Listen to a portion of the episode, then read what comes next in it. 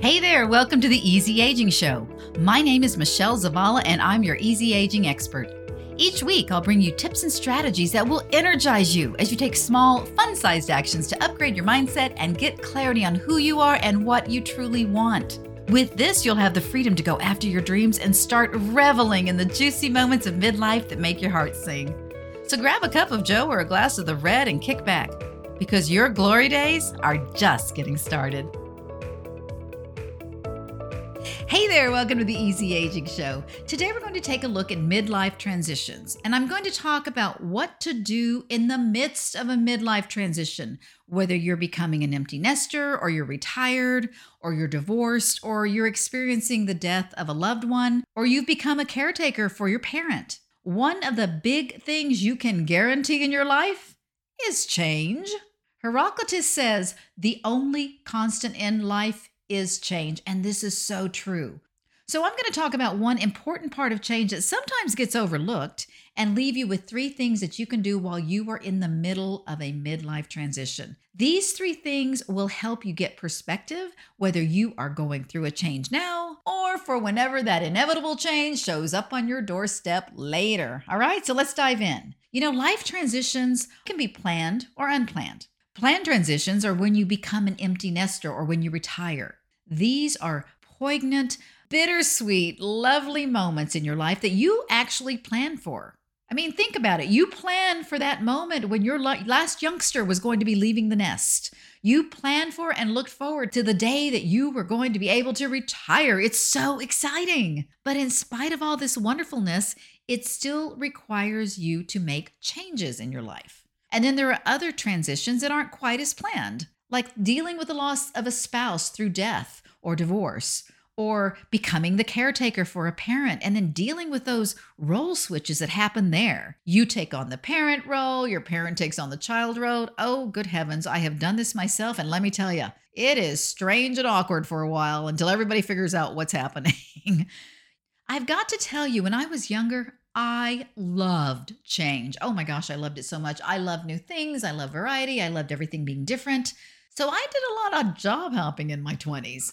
And I would move from apartment to apartment or house to house. And these were good changes. These were these were self-inflicted changes that I put upon myself. And I was excited about them and I was looking forward to them. But one of the patterns I started noticing in my many, many changes in my 20s was that before it happened, right before I made that leap, I would cry a lot for days and days. Now, I didn't know why I was crying. I just knew that I had to get it out. I knew it had to happen. I, I, needed to release my tears so I would feel better. So, this crying wasn't a bad thing, but it definitely was a necessary thing. It was important to acknowledge that I was leaving this part of my life behind and moving to the new part that I was being called to, whether it was a new job or the new relationship or the new home. My aha moment came when I realized that I was experiencing grief. I was grieving the life that I was leaving behind. After a while, this grieving just became an expected part of any change that I was going to be making, any change that I was going through. It even became a little bit of a ritual for me because without it, I, I don't really think I would feel ready to go, ready to release that part of my life and move forward to the next part. I would literally have a good cry. when I was done, I would dry my tears, I would dust myself off, I would stand up and get moving again and get excited about this change. No matter what kind of midlife transition you're going through, a big part of change is grief. There's a grieving process associated with change, and that's something we don't talk about much. I, I don't recall ever hearing a whole lot about this part of the process, but it is so important to acknowledge this grief you know, generally, when we're in the midst of change, we, we overlook the grief part. We just get in our own heads and we're creating these stories in our heads, or we're freaking out over this big change and like, oh my gosh, what's happening? And we are not paying attention to the fact that this is grief. We just want all those emotions to go away, and we desperately want things to be back like they used to be, back when we were in our comfort zones, back when things weren't quite so scary. So, grief is a really important part of all of this every time you make a change, good or bad. So, now that you know that, I want to leave you with three little things that can help you if you are in the midst of a midlife transition. You may want to grab a pen and paper to write this down or save this on your favorite podcast app because you might want to come back and revisit it later when that change happens. All right. Number one, acknowledge that you need to grieve your loss. It doesn't matter if you're retiring and losing your daily routine of work, or if you become an empty nester and you're, you're missing the hum of the busy household of kids and activities and everything going on once that last little chickadee has left the nest.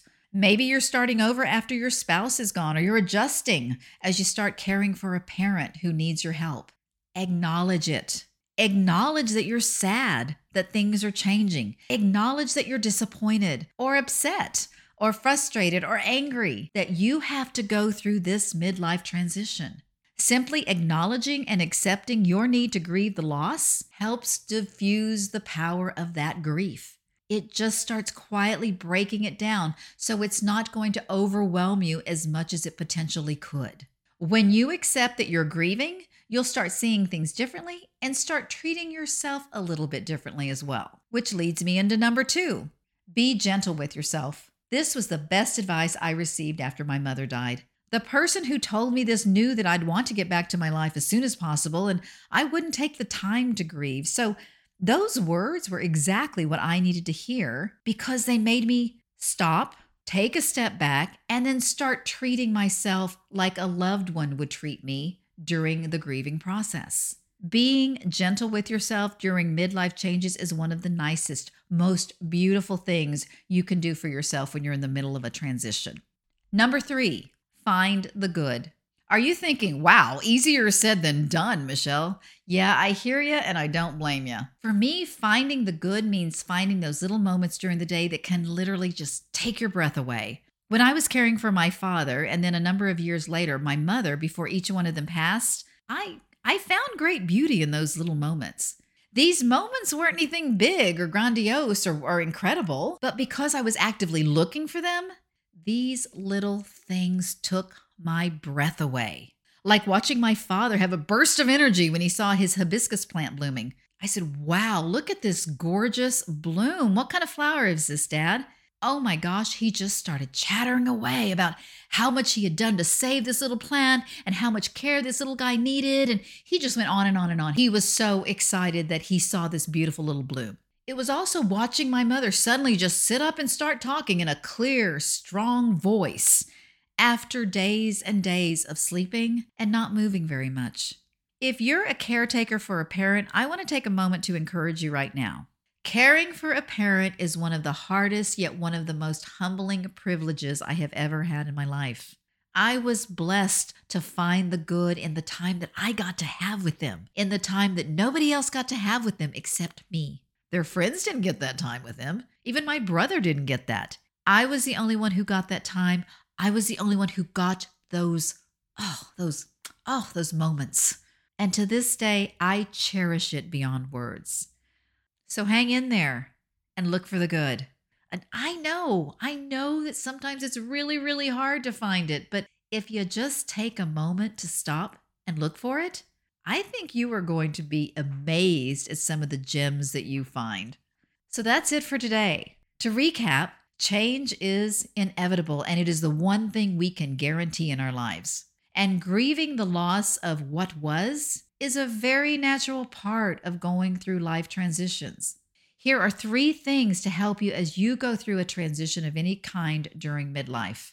Number one, acknowledge that you need to grieve your loss. Simply acknowledging and accepting your need to grieve the loss will help diffuse the power of the grief. Number two, be gentle with yourself. This is one of the most lovely, beautiful things that you can do for yourself when you're in the middle of a transition. And number three, find the good. As I said, yes, I know sometimes it is ridiculously hard to do that, but I encourage you, keep trying it over and over until you find it because it's there and you could be amazed at what you discover. Thank you so much for joining me today. If you're not already an Easy Aging Insider, go to theeasyagingshow.com right now and sign up. I'll see you in the next episode. And until then, peace, love, and blessings to you and yours. Take care. Bye bye. Thanks so much for listening today. If this show has helped or encouraged you, the number one way you can thank me is to leave a five star rating and review on Apple Podcasts. You'll find directions on how to do this at theeasyagingshow.com. And to connect with other Easy Agers, come on over to my free Facebook group, Easy Aging for the Baby Boomer and Gen X years. See you there.